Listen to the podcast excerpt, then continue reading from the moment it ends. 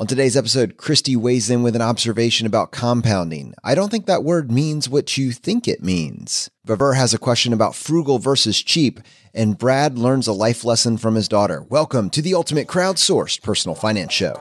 This is your Friday Roundup. You're listening to Choose FI Radio. The blueprint for financial independence lives here.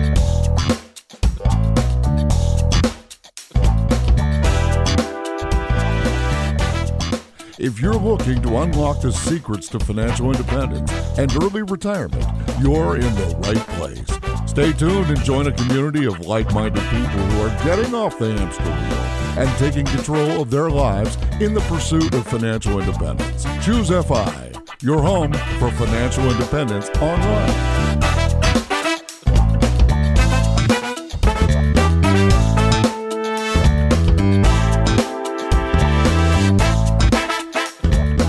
Right, super excited to dive into this week's episode and talk about our takeaways with Mr. Money Mustache and Mr. 1500. And to help me with this, I have my co-host Brad here with me today. How you doing, buddy? Hey, Jonathan. I am doing quite well. Yeah, this is great. I love obviously talking with Carl and Pete just generally, but specifically about community. And I think this is something that you and I have spent considerable amounts of time really trying to foster both with the FI community, but maybe more importantly for our own local community. Yeah, there was so much in that episode that I feel like is being mirrored in our own lives, maybe like a little bit after them, right? I mean, this is something that they started cultivating five, six, seven years ago in the case of Mr. Money Mustache. But as I was out on my driveway, uh, not sweeping into my pajamas, I was definitely thinking about the episode. And I realized that kind of what they've been able to do in Longmont, we've actually gotten very close to pulling off here in Richmond, Virginia. And, and I realized that like having time is awesome having free time is awesome. Having bandwidth in your life is awesome. But without community, it's kind of meh, you know, because then you're just kind of in this silo. If you can pull both of those off, if you can have them together, that's when you get total life freedom. That's when you realize that you have claimed the superpower. And we're living this right now. And we're kind of like at that precipice of saying, what do we want to do with that? Because it's a very exciting, like really exciting to start leaning into all the options that become available when you have both of those time and community. Yeah, that really is the jackpot. There's no question about it. And and you and I have seen this just I mean quite literally in the last week of our lives, which is really cool to be doing this at the same time as this episode launching is you just moved in right down the road from me. You live less than 2 miles from me now. It takes me, of course, I timed it because I'm a numbers geek. I, I can't help it. Awesome. it takes me sub five minutes. I think I've done it in 4:15. That's the quickest. But I mean, that's that's amazing. That is a real game changer. And the cool thing now is we're doing these recordings in person every single time. Like I could have just stayed at home and done this Friday roundup on Skype, but it's four minutes down the road. Why wouldn't I come over? I think another cool thing was we are now doing workouts in the mornings together. Instead of just each of us trying to get up the motivation to do it by ourselves at home, now we have this set schedule. We're going to do Monday, Wednesday, Friday at either your house or my house at 6:45 in the morning, and it's just getting done our very first one was an amazing workout. Yeah, and this is something that's been a big part of my life off and on, basically for the last decade plus. And it's something that after we met, I realized it's something that you're challenging yourself on. You were telling Pete that like lifting heavy weights just wasn't something you did until relatively recently. He almost called you on it. He's like, I'm rectifying it. Oh, it has a happy ending. yeah, he was aghast when I when I first said that, right? Absolutely. But I mean, you you have been over the last two or three years challenging yourself in different areas. You've done jujitsu and actually formed community around finding people to do this with you out of what's called a Gracie Garage, which is like a budget friendly alternative to maybe a multiple hundred dollar a month membership. You've done CrossFit. And now with this, you know, we're finding a way to kind of get the best of both worlds. People pay hundreds and hundreds of dollars a month. I mean, like there's almost number no number you can put on this for a personal trainer because at the end of the day, most of us lack motivation. Like in a vacuum, we lack motivation. The way to get around that is to replace motivation with dollars and basically have someone be that willpower for you. That's the value of a personal trainer. Honestly, it's likely the value, the vast majority of the value of CrossFit in that you have this desire to show up for that tribe of people that you're doing this with and be that best version of yourself, hit that personal record because you're doing this with the tribe. I mean, I think that's one of the things that's been so compelling about the CrossFit model there's also something to be said for finding an incredibly motivated workout partner, having that accountability partner, both for your fitness in this case, you know, because I just won't put I in a vacuum, I won't do burpees. I just I never will do a burpee on my own. If you're doing this with someone that is holding you accountable and is pushing you to that next level, you'll do it. You will. And so that just having someone in your life to be that accountability partner, both for your fitness, maybe for a, your business, maybe in a mentorship role, mastermind, whatever that area of your life is, having community and having accountability will absolutely catapult the trajectory of your life. Yeah, I agree with you 100%. And also, proximity really has a lot to do with this.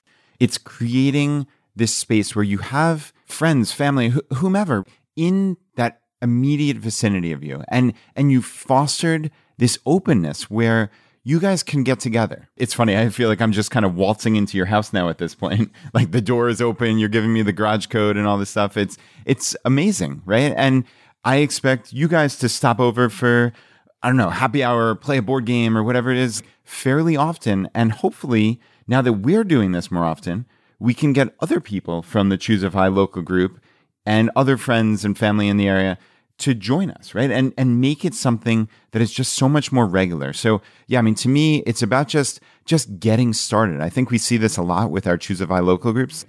It's easy to have a one-off happy hour. That's great. You do that a couple times a year. That is certainly better than nothing. But having these things where it's not top down, it's just individual members deciding to get together. Hey, we're going to go for a hike today. And they shoot it into the Choose a FI local group that they're part of, and a couple people come. And that in and of itself is a success. It doesn't need to be 40 or 50 people every time. It's just about establishing these relationships and doing things more often and just inviting people. Step out of your little comfort zone because I know I am held back by this all the time. I would love to see people more regularly, but I just, I don't reach out for whatever reason. I don't go outside of my comfort zone. And I think a big part of what we try to do here at Choose FI is is to challenge those limiting beliefs, things that have held you back. And I know I'm trying to get better as a person every single day, every single week. And you just find these little things that, you know, I wish I was a little bit better at that. And I'm going to try. And and Jonathan, honestly, just having you here is is really making a difference your quality of life has gone up a notch since my arrival in your zip code. I, I honestly was quite frightened at first, but yes, it's, it's going to be a big, big positive. you just thought I'd be calling you seven times a day. That's, hey, Brad, hey, Brad, I'm in your neighborhood because we're close. but, you know, I think why does this have to be limited to Longmont, Colorado or in Richmond, Virginia? Are these really the only epicenters? Like, no, uh, clearly not, right? But when you look at the common thread, what's happened there is the conversation has been started, alignment has been found from different people who didn't realize what they had in common because they have this in common, right?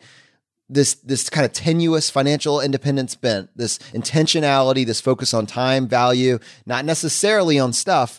It allows them to explore all the other things that I think lead to a more fulfilling life. Yeah, agreed. And this ties into a quote that Pete said, which was when you change yourself, you're influencing your friends and your neighborhood.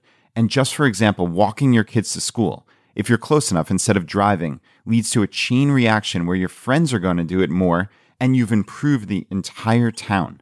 I just thought that was fantastic. And, and that really is exactly what you're talking about here. And he went on to say, I think the reason the idea of financial independence tends to spread by itself is because it's fundamentally right. It aligns with human nature. Whereas he said a lot of the consumption that he sees is against human nature right? It's stressful. Sitting in cars leads to your body atrophying and, and all these kind of things. So why does FI spread? Why do we feel so passionately about this? Because it is fundamentally right. And I, and I love that. I've never used those words, Jonathan. I've never thought about it that way, but that is how I feel at the core of my being about this life that we're living.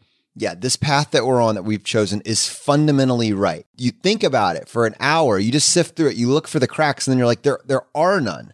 There's no downside to having more options in your life. There's no downside to reclaiming your time and taking taking the time that was maybe allocated to someone else's goals or a corporation's goals or whatever and balancing that with your own goals for your life, your own goals for your family and saying, I'm not going to sacrifice my prime years for the sole purpose of increasing shareholder profit. I'm not a cog in the machine. I'm a human being with a life that I want to live. And I don't want to wake up 60 years from now and say, what happened? Where did that time go? What we're doing here uh, ostensibly with the information that's being provided by our guests is just providing you the tools, the levers that other people have pulled to give themselves the choice. Like if you have the choice and then you choose to go back to work because it lights you up, because it, you're passionate about it, because it is an intentional part of the life that you want to live, great. I suspect that for 70% plus of the population, we just do because it's harder to think about what we actually want to do. Let's make sure that we build a framework that allows us to make an intentional decision. If it's work, I'm not trying to take that away from you. Brad's not trying to take that away from you, but give yourself the choice. Yeah, and I thought this was cool that Pete said just the FI life is like a 60 year university free form class. It helps you explore what makes a good life. And I just thought that's a really deep, deep thought, right? He says, worry is a waste of time and there's nothing to worry about. And this is coming from a person who described himself as a worry prone person there's nothing to worry about. And, and I thought, Jonathan, that tied in perfectly to the article that both Pete and Carl mentioned as their favorite article, which is on MrMoneyMustache.com. It's the practical benefits of outrageous optimism. And I have to say, I had not read this until after these guys mentioned it to us. And I went back and it really tied in exactly to how I have adapted to look at life at this point. And I, I think it's really, really important. We have a choice and we design our realities inside our own brains. I know that this it's kind of a weird thought, but when you actually sit back and think about it, any of your moods, any of how you relate to other people, are you having a good or bad day? Is the weather good or bad? These are all constructs. Just because it's raining doesn't mean it's bad. You can go out and frolic in the rain, and that could be fantastic. I love right? it like, when you use the word frolic. I love it so much. But it's amazing, right? Like we construct reality in our own heads. And this is what Pete's saying about outrageous optimism. If you have the choice to be outrageously optimistic or horribly pessimistic, why wouldn't you choose optimism? And this actually ties into a quote that, that I think I've seen attributed to Einstein, which is the most important decision we make is whether we believe we live in a friendly or a hostile universe. And this, this ties in exactly. It's how do you see the world? If you're looking for bad things, if you're looking for little slights, if you're looking for reasons why your life stinks or you have bad luck, you're going to find them. You're going to find them very, very easily, and you're going to see them everywhere. Or if you're looking alternatively for great things, reasons why your life is amazing, and why you have good luck. It's all part of this reticular activating system that we have in our heads. It's it's kind of like when you just go out and buy a new green Kia, you see hundreds of other green Kias on the road. You wow, I had no idea that green Kias were so popular. yeah. I'm not sure they are, honestly. I just kind of made that up. But or why you hear your name in a crowded room if one person is talking. It's because your brain is set up to see these things. So why not set your brain up to see wildly positive things and and view life that way. I, I talk to my daughters about this all the time. This is maybe one of the keys to a successful life. Really, if you're looking for the negative, you're going to find it. If you're looking for the positive, you're also going to find it. So why wouldn't you pick the positive? Isn't that just going to lead to a better life? And obviously, Brad, to your point, this isn't to say that the bad things don't happen, but it's how you have a choice when you're looking at how you're going to live the next 30 or 40 years. If if you're only focusing on the bad stuff that's happening around you, then your path is going to reflect that. And it's probably going to end up being a lot more toxic for you than it needs to be. Is there a way for you to implement the outrageous optimism in spite, you know, all these things are going on, these things that really I have no control over. What I'm going to do is focus on what I can control and I'm going to position myself to be ready when luck strikes. And there's a point that I think we've hit on lightly throughout, but I really want I want to nail it down right here.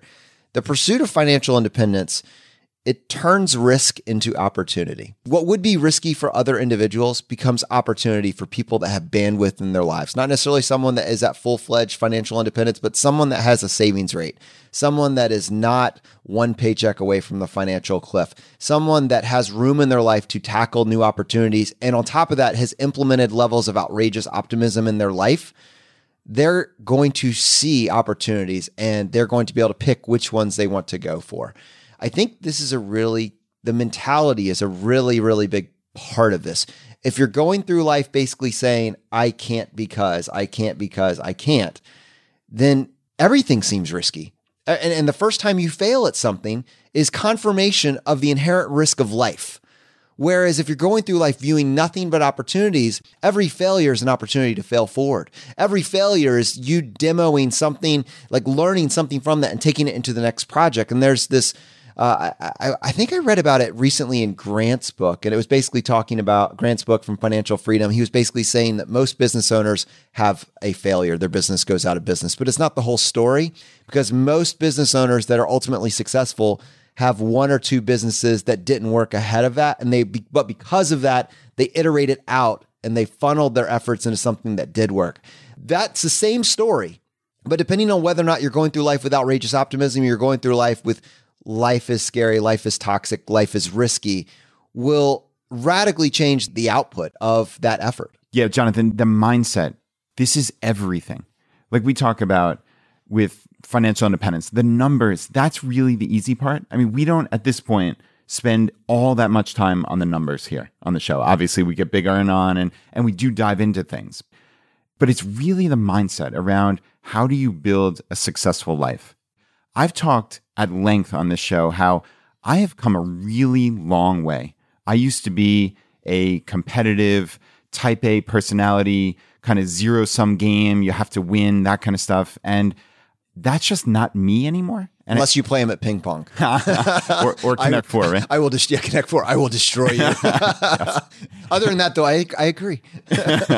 yes, there, there still are little bits of Remnants. it buried within there, but but this has not been easy for me. This has been a very very long journey, and of course, like I said before, I'm constantly working. I am nowhere near a fully formed person here. I, I'm just I'm doing the best I can, but one thing that I've learned is how important the growth mindset is. So it's not, oh, I couldn't do that. I'm not the type of person that can sing or even my own limiting beliefs, right? With singing or I could never run or I could never do this, whatever it may be. Like so many of us limit ourselves with this fixed mindset of I'm either good at X or bad at Y.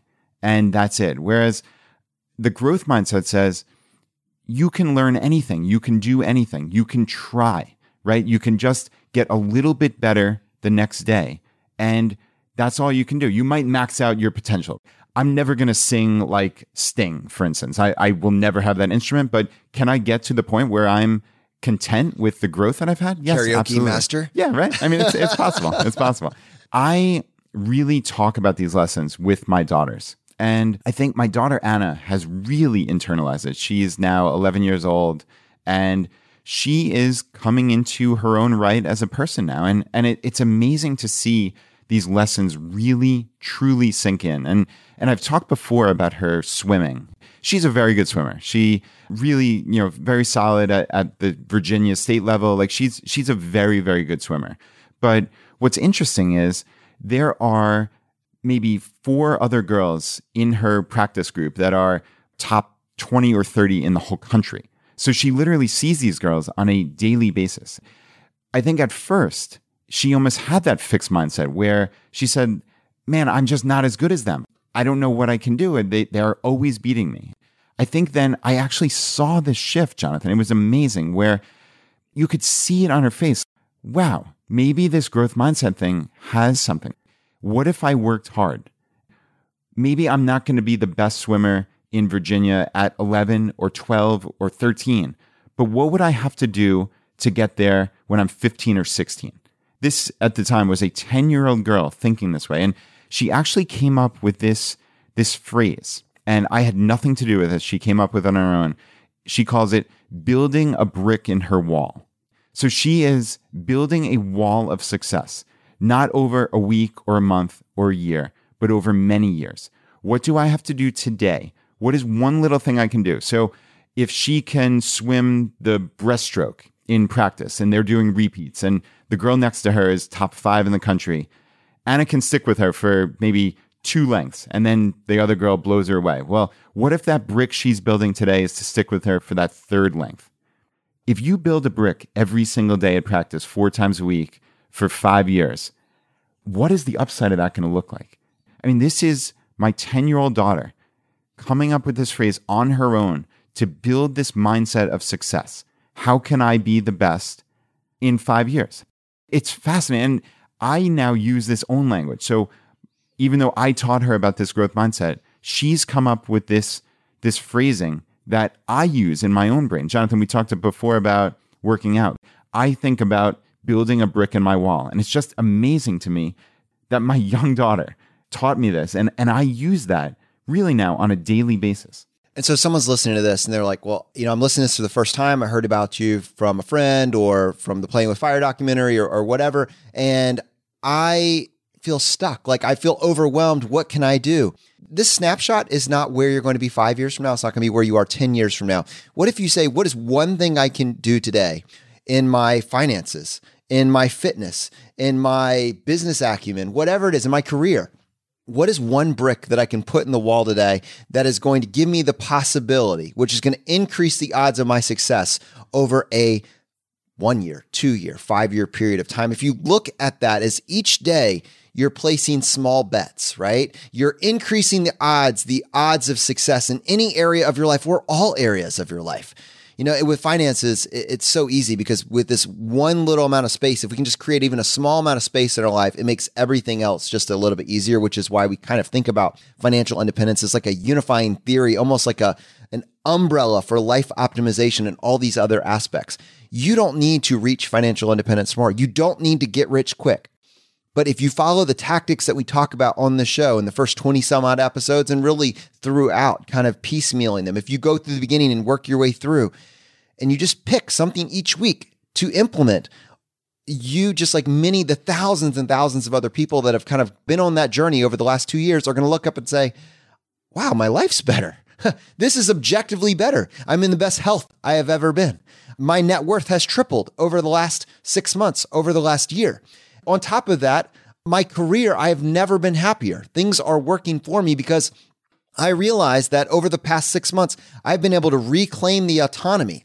I've been able to reclaim levels of control. And I realize that I'm increasingly working to a place where my employer needs me more than I need them. How does that transform your life when you go and you make a small request or even a large request? And then on top of that, you can just start to you see how now that snowball, which has, it seemed like it was working against you. It seemed like it was an uphill battle. Every single week was a question mark about how you were going to reach maybe just getting that credit card debt paid off. Now suddenly you realize that life is working in your favor, that the power of outrageous optimism is carrying you to a better place. And you have placed enough small bets that the likelihood of success is nearly guaranteed. Yeah, and you have to take action. You cannot just sit by idly and expect things to get better. So, going back to just the fundamentals of financial independence, as we see this, this is not about deprivation. It's not about even frugality. It's about intentionality and it's about taking action. So if you're at a point where you're just finding out about the financial independence community and maybe you've read some articles, you see people scrimping and saving on brown bananas and things like this. That's not what this is about at all. That makes for a cutesy story in a, in a newspaper. But this is about transforming your life from the inside and then taking action and making it happen. So if you're at a point where you're at a 0% savings rate, you're spending all your money or even negative, right? You're in debt, you're going into debt every single month. That's not sustainable, obviously. So what do you need to do? What does someone need to do when they find financial independence? They need to be honest with themselves. They need to get everything on a sheet of paper, on Excel, whatever it is. What's your monthly inflows? What are your outflows? What's your net worth? How, many, how much do you owe? get it on paper, and then decide what do I value? Where should I go from here? Right? You have to take action. I'm not telling you to eat rice and beans every night and sell your house and live in a studio apartment. That's not how this works. I know people that have made that choice and are very happy with it, right? I'm, I'm sure. I'm sure. I'm sure they are. And that's the cool thing. That's actually, I know you're joking, but this is very personal. There are also no rules of financial independence in my eyes. It's whatever works for your life. There are hundreds of different things you can do but you certainly have to do some of them to make your life better. I don't care which ones you do, honestly. I just care that you're intentional, that you're taking action, and you're ultimately moving toward a better and happier life. And, final thoughts on the episode with Pete and Carl. I just, I really appreciated how open they both were with their story, both kind of airing out their strengths, but then also really some of their perceived weaknesses, some things that they really struggled with. And, and in particular, Brad, you asked like this incredibly insightful question to Pete saying, why are you so good at writing? How, how is that possible? You're, you're an engineer. You're supposed to be a, a stuffy, you know, numbers guy, but your writing just jumps off the page. And I was amazed at actually the insights with his answer. Yeah, I was blown away. He said, But really, I'm born from a long line of artsies, like sort of hopelessly disorganized writers, artists, musicians. I pay the price for that in terms of never being able to find my car keys and wallet. And in fact, I think early retirement was partly a coping mechanism for me in not wanting to stress in making money and keeping track of careers. I was like, why don't we just do this another way? Put it all on autopilot so I could focus on doing what I really want to do. The best part of that line was that he said, "This my secret is that that I'm not really an engineer." Right? it reminded me of like Batman. Like if you if you follow the Batman lore at all, you realize that Bruce Wayne is really the alter ego. You know, Batman is his true identity and he has to go into Bruce Wayne. So like Pete, I mean, honestly, if you think about it for more than five minutes, Pete is clearly the Batman of financial independence.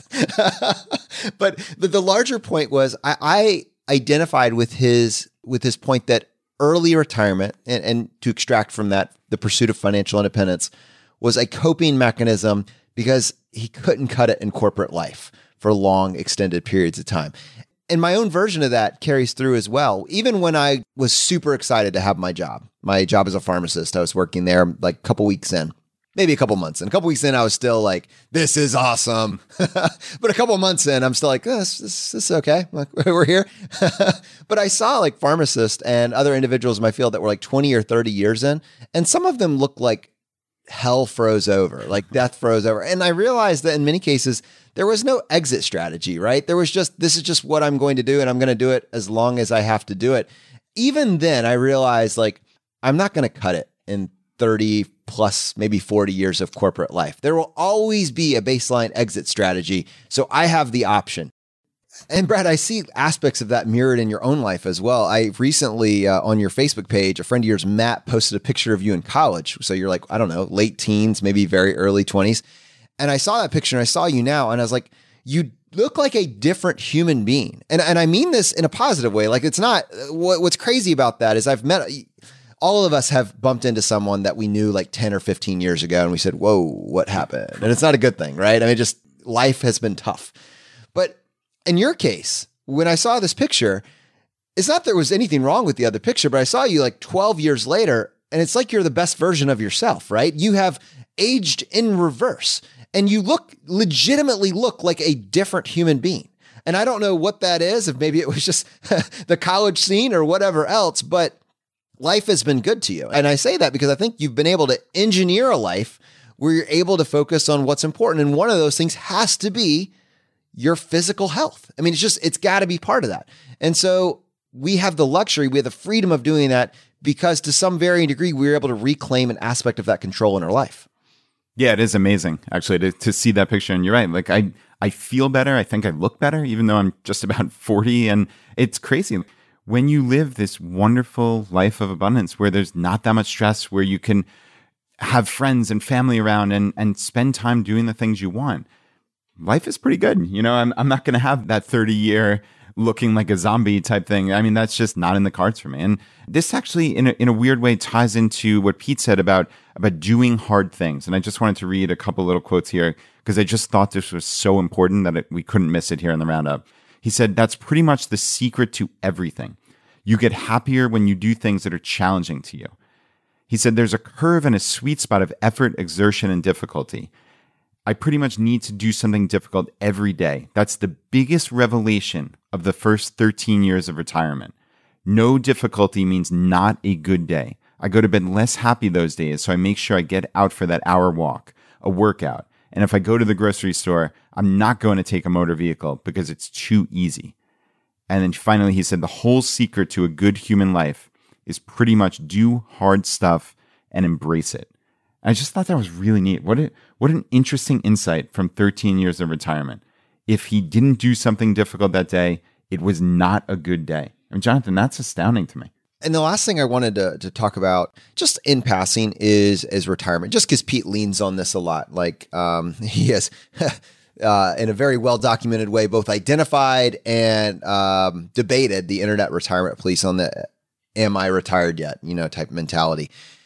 And I only say that to say that I got an email from someone recently saying that I would really like it if you guys would actually do a couple shows dedicated to drawdown strategy, how people are actually navigating, practically navigating, drawing down on their retirement funds in the absence of additional income. In the absence of additional, and the person said simultaneously to this, they said, "Now I realize that when I pull the early retirement trigger, I will likely be bringing in additional income. So I will also be doing kind of what you know Pete is talking about, what other people in the space do. I will likely have other sources of income, but it'd still be nice to hear from individuals that aren't doing that, just to see how it's panning out, what's happening." And I kind of thought to myself, one, because that individual nailed it so perfectly, they're right. If you retire or leave corporate America in your mid 30s, it is almost unimaginable to me that you will never earn another dollar again.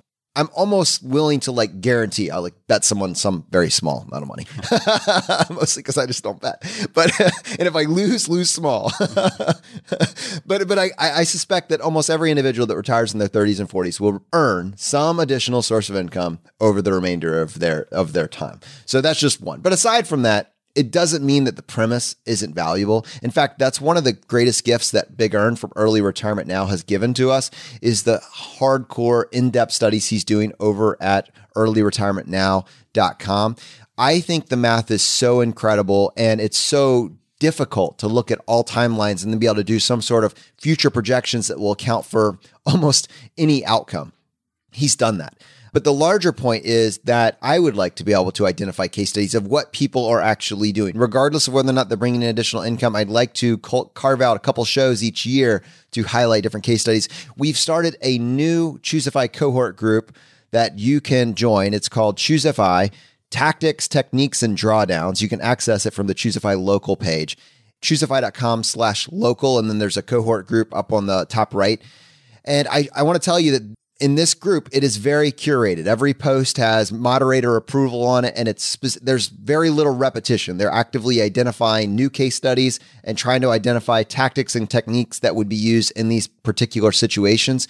And I plan with Brad. Sorry, Brad. I know I'm kind of sandbagging you here. I've been talking to William about it, uh, but I plan on then extracting some of those different uh, case studies out and allowing us to draw from them and talk about them in some capacity on the show because I think the conversation, you know, is, is really, really valuable. To your point earlier, we spend a lot of time, you know, an equal amount of time talking about mindset these days because it is so powerful. But we, you never want to abandon the numbers, right? Because ultimately, that's why we get so excited because it is it's doable. It's replicable. It's just based on math. If you can arm yourself with enough information, then the goal is to then autopilot it. So then you don't have to use your mental bandwidth on it. You just know that it works, but you've done your due diligence or someone has done their due diligence to give you that information ahead of time so you can feel more confident in your choice. And as we kind of go back to themes that we've talked about earlier in the earlier episodes of this show, and as we kind of go forward with some of these new tactics and techniques, I think that's ultimately the goal to make you feel more confident about the choice that you've chosen for yourself by highlighting individuals that have actually done this in their own specific situation. So, anyways, for those of you that are hearing this, interested in that group, it's brand new. Activity's just going to probably start ramping up over the next couple weeks. Go to choosefi.com slash local. You can find a local group in your area, people that are on this path in your own city. And you can find this uh, specialized group where we're actually talking about techniques and strategies. All right, well, let's go ahead and switch gears here and bring in some feedback from the community. And uh, to help us with this, we got uh, Zach on the call with us. Zach, how you doing, buddy? I'm doing great. Thanks for having me back on. Now, what do you got for us today? All right. First up, we have a voicemail from Christy wondering about the definition of compounding. Hey guys, my name's Christy, and we were just batting this idea around in the Facebook group yesterday in terms of the definition of the word compounding. Um, I think literally compounding means when you have interest added to a principal and then you earn interest on the interest and the principal, as in a savings account or a CD. But I hear it all the time referencing stock earnings. And then oddly enough, you guys used it several times in today's episode. I'm referring to how, if this had compounded over time or how much would you have gained if that had been able to compound. And with the exception of dividends being reinvested, my understanding is that that's then not traditional compounding. That what's happening is your stock's value are increasing over time and you're earning more in that way, but it's not compounding in the traditional sense, with the exception of dividends being included in what you're reinvesting and then earning on. So I guess I'm just wondering if you can tease out the difference between compounding in a bank account when you have interest added to principal and this sort of more general vague term of compounding as it relates to stock appreciation, capital gains, stock growth category because I'm thinking we're using the term to represent two different things. Thanks so much. You guys are awesome. Love the show. Christy, this is an awesome question. Really, it's more of a, a correction, right? And I think you're right. I think uh, you can kind of fly by the seat of your pants sometimes with the terms that you use. And I think when you do take the second to slow down, it's useful for everybody just to have a baseline for the, the language that's being used. I do try to use the word capital appreciation often to talk about uh, projected returns, but I think if I were to be honest and reflect back, there have certainly been times where I have used the word compounding interchangeably, compounding investments, what, et cetera, et cetera. And I'm sure you could find examples of that. And maybe even in the case of Brad, although he's usually a half hair more accurate than I am. But I think if we're going to talk about compounding in general and what we're trying to describe here, the clearly the best example and the most accurate example of compounding is interest, right? So interest on a loan or in your case, maybe a bank account, if you're receiving some form of interest on that, on that savings, that is a pure example of this. But it does also relate to your investments as well in that investments they have a total return of maybe somewhere around 8% a year, you know, hopefully. But that return is made up of two pieces. It's made up of capital appreciation where the the investment actually grows and and in many cases a part of that total return is also dividends. Dividends are a pure example of compounding. Total return is probably a more accurate phrase to use, but essentially it's it's coming to the same thing. But I think the larger point is to really talk about why compounding is such an incredibly powerful vehicle and why we love talking about the power of total returns over an investing lifetime. Yeah, I agree, Jonathan, completely. Chrissy, this is a wonderful question. And yeah, we probably do maybe misuse the terms or conflate it a little bit. Clearly, when we're talking about stocks, it's total return. So there is some element of compounding by reinvesting dividends. You then have more shares, and then presumably the dividends will be higher in the future, and you just keep buying more and more shares. So I think there is that aspect of compounding, but certainly a large portion of it is capital appreciation. So yes, you are unquestionably right with that. But yeah, as Jonathan said, let's just talk about compounding generally, because I think this is something that we throw around and a lot of people just assume that everybody knows what that means, but it's not entirely intuitive at all. So I think I just kind of mocked up an example here of some fictitious account. Okay. So I've got, let's just say this is a bank account paying 10% just for the, the, the bank of dad. yeah, really. I wish I could find a bank paying 10%. So let's say you start with $100,000 on, you know, year zero on day one in essence, and you're doing this for 20 years. Let's assume the non compounding example where you have $100,000. They pay you at the end of each year for 20 years. They pay you 10%. So that's $10,000. And you just keep accumulating that money. So over the 20 years, you've been paid out that $10,000 20 times. Okay. So that's an extra $200,000 when you add to your original 100,000, that gets you to $300,000 total. Okay. So this is the non compounding example. This is just straight interest. You're adding it into your account and that's all you have left. There's no compounding going on whatsoever. It's just the 10% on the original 100,000. And I think they call that simple interest. Yep, that sounds exactly right. And and now when we're talking about compounding, at first it's only ever so slightly different. But the magic of this and why we talk about this over an investing lifetime, over 30, 40, 50 years, is because of how much this just exponentially increases at the end. So let's look at compounding. So what happens here is in that very first year, you're paid 10% of your original 100,000. All right. So 10,000 bucks gets added in. But then that next year, you have $110,000. Okay. And they pay you 10% of that. So that's $11,000. So now you're up to 121,000, right? Because you've added 11,000 to that 110. So now 121,000 again is multiplied by 10% and you get an extra 12,100. It's only $2,100 extra over what you would have gotten. But still, that's not nothing, right? I mean, that's a significant amount. And what happens is when you do that every single year for these 20 years, now keep in mind, you would have had $300,000 based on that simple interest calculation. But when you compound it, and even though it started small, right, it's only a thousand bucks that second year extra. When you get down to 20 years, the total amount you have is $672,750. That's $372,000 in change extra over what you would have had just based on the simple interest calculation. That is the power of compounding. And that, Jonathan, is only over 20 years. Imagine that over 40, 50, 60 years. I mean, it's astronomical. The numbers are truly astounding. And that is why compounding interest is such a crucial, crucial concept to understand. I really like the big numbers. Can you run it over 40 and give me the give me the total there? Does your calculator handle that? yeah, Jonathan. So over 40 years, now keep in mind you would have $500,000 total over the simple interest calculation, right? So just 10,000 a year for 40 years is 400k plus the initial 100,000, so 500,000. So that's our baseline. But in the compounding example, you would have $4.5 million. now, now, in the Barrett household, Anna is acutely aware of the math. I mean, she's building bricks in the wall and she's thinking 60 year timeline here, 10% bank of dad. I think she's going to break you. What would, what would that be for her? oh, man. So, right, over 60 years, you would have 700,000 in the uh, simple interest calculation, but using compounding, you would have thirty million four hundred thousand dollars. Anna, in one of the early episodes, had a stated goal of buying a national park. she might just get there. No, but I guess the larger point here is, you know, I, I completely agree with Christie's point. Be accurate with language; it really it matters.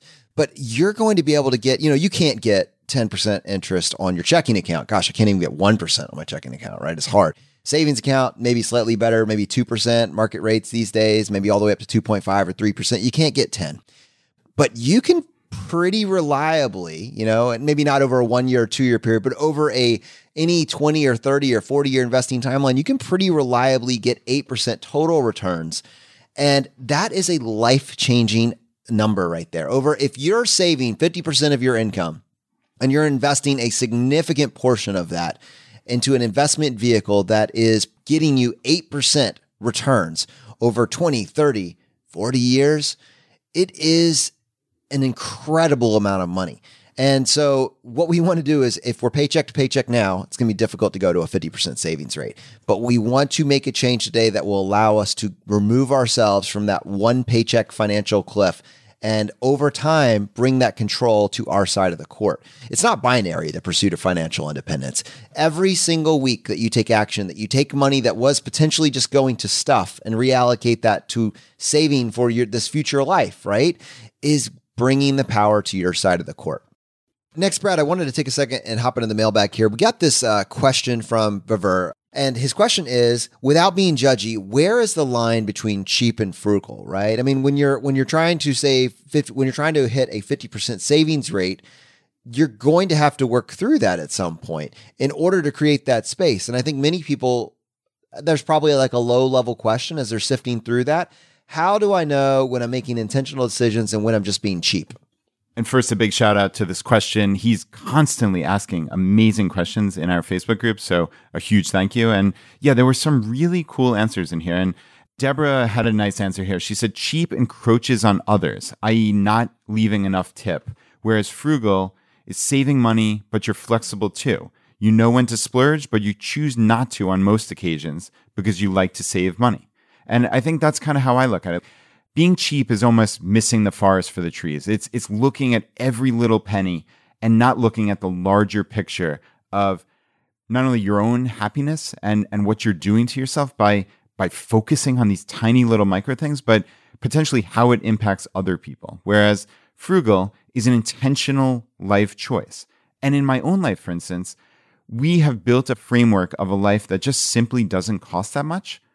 And then we can spend lavishly where we want to. So I think I'm generally frugal, but it allows me to be extremely generous and lavish, frankly, in in certain instances where we find value. So I think that's where I come down, Jonathan. What about you?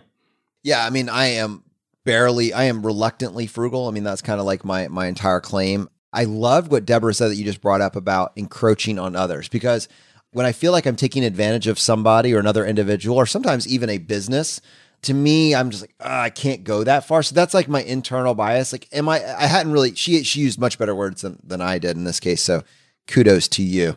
But certainly, I look at what I can control and how it affects other people. So I try to make more intentional decisions in my own personal life that create a structural framework that just doesn't cost as much. But if I do go to a restaurant, I'm going to leave a generous tip.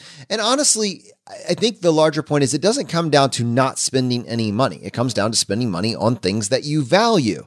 I'm going to read a post that Military Dollar left in the Facebook group, kind of addressing the same thing. And she did a much better job than I did just in this moment. So I think it's worth exploring. She says, you know, in the group, I see comments occasionally about that's not a very FI, quote unquote, thing to do when someone talks about spending money on something optional. And a reminder that this group is about values based spending. If you want to spend money on something you value, she makes a case that is an extremely FI thing to do. So, and this is the perfect case study for what she did. And it ties to, I think, what we're all kind of talking about these days with the Playing with Fire documentary. Here's how I spent my FI filled weekend attending the Playing with Fire premiere in San Diego. It started with buying last minute plane tickets. I found round trip tickets for 17,000 points on Southwest, so the flight was only $11.20 for the fees. I had those points because I learned how to use travel rewards in episode nine of the podcast, which you guys definitely should listen to if you haven't heard that yet. Of course, she also bought a ticket to the premiere. She sprang for the VIP ticket that included a signed copy of the book. She also used points to book a nice hotel room that was a nice walking distance from the theater. 50,000 Marriott Bonvoy points seemed like a lot, but it was the best deal in the area, and she valued being close to the location. On Friday night, my dinner was paid for through the Uber credit I get on my Amex Platinum, so you can use that credit for Uber Eats. On Saturday, I went to brunch with four members of this community. Over three hours, we talked about our lives, our money in this community. I spent $45 because I splurged on fresh beignets. Did I say beignets right, Brad? yeah, I think beignets. Beignets, okay. I'm back in. With house lemon curd for the table, totally worth it. After brunch, a few of us headed to the USS Midway to take in some military history. Free for me, plus my companions received a small discount since I'm military. And after that, we headed to the premiere and had a great time. I may have even taken a few stickers. You know, and she mentions a few other things that throughout the evening she spent some additional money on parking, appetizers. We all went out to a local bar after the movie premiere. And like her total cost for that weekend was $179 and 67,000 points on not quite two days of fun, camaraderie, exploration, and good food. Now, she said that may sound like too much to some of you because it isn't something you value. That's okay. I valued the heck out of it, and I'm flying home with a smile on my face and great memories with friends, knowing I'm living the life I want in an optimized way. That is what FI is all about. And Brad, that's completely it. I mean, she's found that line in her life. She knows what she values because she spent a substantial amount of time thinking about it. She's cultivating community in her own life and she's leveraging the bandwidth that she has to make the purchases that she's making in the most optimized way possible. That's kind of the sweet spot. Yeah, this is the perfect post. And just, yeah, huge thanks to Military Dollar for putting this out there. And, and I'm glad we got a chance to read it here on the podcast. This is what our community is about. It's about intentional spending and intentional living. It's not about deprivation and frugality. It's as simple as that. And speaking of simple, learning travel rewards historically has been kind of an arduous thing. We tried to simplify it with our episode nine of the podcast, but information does change from time to time. And we wanted to create a resource for our community a way that you could streamline this information and start taking action on it immediately. To learn how to travel for nearly free to virtually anywhere in the world, we have a free course that we've put together. You can access that at choosefi.com slash travel, choosefi.com slash travel. Highly recommend that you check that out this week and get started on your travel journey today. All right, guys. So, as you know, we are supporting the Playing with Fire documentary screening tour. We think it's one of the best things that we can do to promote this concept of financial independence around the world. Playing with Fire documentary had a sold out premiere in San Diego and also in San Francisco. After we mentioned the DC screening last week, that was yesterday, that one sold out as well. And a huge thanks to the volunteers for really stepping up to that occasion. It was an absolutely incredible event, and we were so excited to be able to be a part of it. Seattle also was able to get enough volunteers to help with that event. Atlanta has a premier event on the 29th. If you're interested in helping volunteer at the Atlanta premiere, please send us a message at feedback at choosefi.com or tag myself or Ed or Jennifer in the local group that you're in. We would love your help with that. And also come if you, uh, we would love for you to be at that Atlanta premiere. Uh, it is going to be in a fantastic event. Now, this isn't just about the big events. If you're wanting to see this documentary, I'm sure at some point down the road, this will be available on a major platform like Netflix or Amazon. I'm sure this will get mainstream distribution. But I'm telling you, if at all possible, you want to watch this with your community, you will want to go to the theaters to see this. It will take a great movie and turn it into a great experience. It's absolutely worth the maybe the effort to get the babysitter, maybe the effort to, you know, find a way to get there with your spouse or friend or whatever. It will start a conversation that could transform maybe your life, maybe their life. It will start a conversation in a way that just maybe watching it from your living room just simply can't. So join us, be a part of this. And I only say that to say that there are probably 20 or so other screenings that are happening around the country where people in your community think that this would be valuable, think that it's important for the community, and they need your help. And so, as the dates kind of approach and get a little bit closer, we're trying just to mention them to promote awareness around these events. So, if you're there and you had been meaning to, but life got in the way, go join them, be there for this event. So, Maui in Hawaii and Mount Pleasant, South Carolina, the deadline to hit their ticket threshold is on the 16th of this month. So, I believe that is uh, just within the next day or so make sure if you are thinking about going and you haven't done that yet, go ahead and get those tickets ASAP. ChooseFI Austin, as in Austin, Texas, and also Baltimore, Baltimore, Maryland. Uh, there has been a screening that has been organized there. The deadline to hit their ticket threshold is on the 18th. They would love your support for this. It would be fantastic to go and hit that. And then there are also screenings in Nashville, Tennessee, Milford, Connecticut, Anchorage, Alaska, San Antonio, Texas, Birmingham, Alabama, Ammon, Indiana, Rochester, Minnesota, Brookfield, Wisconsin, and Long Beach, California. Those are all the screening that the deadlines are coming up in the next couple weeks. They need to hit their ticket threshold in order for this to happen. If you didn't hear the screening that you know you're a part of on this, we're just mentioning the ones where the ticket deadlines are coming up a little bit faster, and we'll kind of keep a running tally of those just so our audience is aware of those. Um, the one place that you can go to find out all the screenings that are in place or to request one in your city is choosefi.com slash tugg. T U G G. ChooseFI.com slash tugg. T U G G. And that'll take you to the Playing with Fire website where they are showing all the available screenings. Definitely join one in your local area. If you are thinking about starting a screening, I would highly encourage you to give yourself as much time as possible to hit that ticket threshold. Uh, there's no charge to anybody unless the ticket threshold is actually hit, but I would suggest you pick a screening towards the end of July because as these screenings start filling up, and kind of awareness around it is building on social media, more and more people will start asking about joining one. So just give yourself as much time as possible to hit that ticket threshold so this can actually happen for you guys. Well, unfortunately, that's going to bring this episode to a close. Now, as you know, we like to finish every episode by doing a drawing for a copy of a book that we have found useful. There's three books that we offer. The first is J.L. Collins' book, The Simple Path to Wealth. The second is Dominic Quartuccio's book, Design Your Future. And the third book from Vincent Pugliese, Freelance to Freedom. If you want to enter the drawing, all you need to do is just go to choosefi.com slash iTunes, follow the instructions there, and leave us a short written review on either iTunes or Stitcher. Send us an email to feedback at choosefi.com letting us know that you left a review and what screen name you left it under. And then we give away one book for every five written reviews that we get, and we announce a winner on the Friday Roundup. Brad, how many winners do we have today? All right, Jonathan, we have one winner today, and the winner is Jordan. And Jordan said, late last year, a friend and I were talking about investing and travel rewards, and he shared the ChooseFI podcast with me. It's been awesome to read, listen, and be a part of a movement that's really about living more intentionally. I smiled the other day while listening to the podcast on my bike ride to work, realizing how quickly my habits have changed thanks to the mindset of FI. I'm living healthier and saving money by riding my bike when I can, playing board games with friends, putting at least half of my income towards my student loans, taking full advantage of my 401k match, and overall focusing time on things that matter. Thanks for the great show, Brad and Jonathan. All right, my friends, the fire is spreading. We'll see you next time as we continue to go down the road less traveled. You've been listening to Choose FI Radio Podcast, where we help middle class America build wealth, one life hack at a time.